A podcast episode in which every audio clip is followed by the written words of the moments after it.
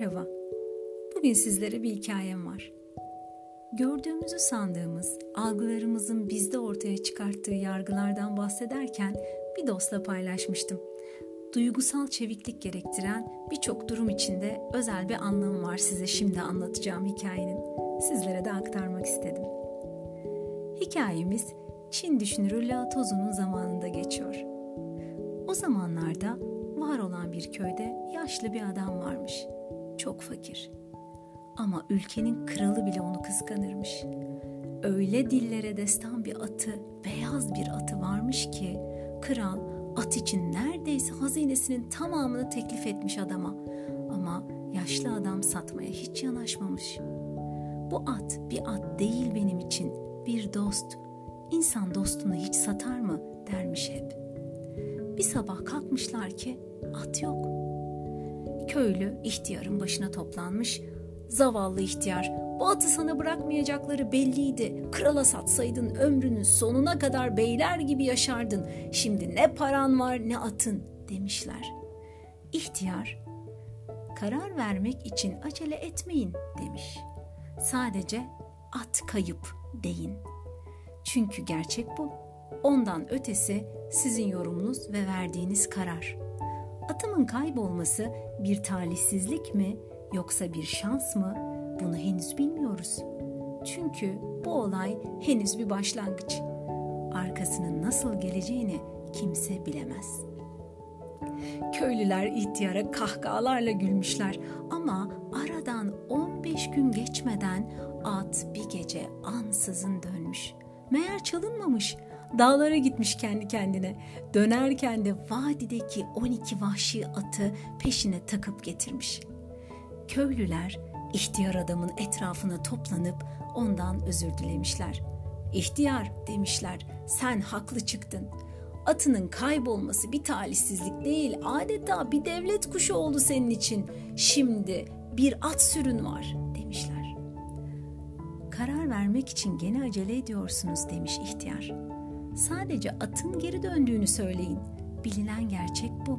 Ondan ötesinin ne getireceğini henüz bilmiyoruz. Bu daha başlangıç. Köylüler bu defa ihtiyarda dalga geçmemişler açıktan ama içlerinden ya bu ihtiyar neyin kafasını yaşıyor diye düşünmüşler. Bir hafta geçmeden ihtiyar adamın vahşi atları terbiye etmeye çalışan oğlu attan düşmüş ve ayağını kırmış. Evin geçimini temin eden oğul şimdi uzun zaman yatakta kalacakmış. Köylüler gene gelmişler ihtiyarın yanına. Bir kez daha aklı çıktın demişler. Bu atlar yüzünden tek oğlun uzun süre bacağını kullanamayacak, yatağa bağlı kalacak. Oysa sana bakabilecek başka bir de yok. Şimdi eskisinden daha fakir ve daha zavallı olacaksın demişler. İhtiyar, siz erken karar verme hastalığına tutulmuşsunuz diye cevap vermiş. O kadar acele etmeyin. Oğlum bacağını kırdı. Gerçek bu. Ötesi sizin verdiğiniz karar. Ama acaba ne kadar doğru? Hayat böyle küçük parçalar halinde gelir ve ondan sonra neler olacağı size asla bildirilmez demiş.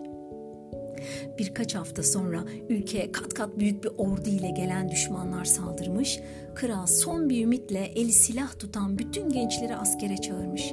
Köye gelen görevliler ihtiyarın kırık bacaklı oğlu dışında bütün gençleri askere almışlar. Köyü matem sarmış. Çünkü savaşın kazanılmasına imkan yokmuş. Giden gençlerin ya öleceğini ya esir düşüp köle diye satılacağını herkes biliyormuş. Köylüler gene ihtiyara gelmişler. Gene haklı olduğunu kanıtladın demişler. Oğlunun bacağı kırık ama hiç değilse yanında. Oysa bizim evlatlarımız belki de asla eve dönemeyecekler. Oğlunun bacağının kırılması talihsizlik değil, şansmış meğer. Siz erken karar vermeye devam edin demiş ihtiyar. Oysa ne olacağını kimseler bilemez. Bilinen tek bir gerçek var.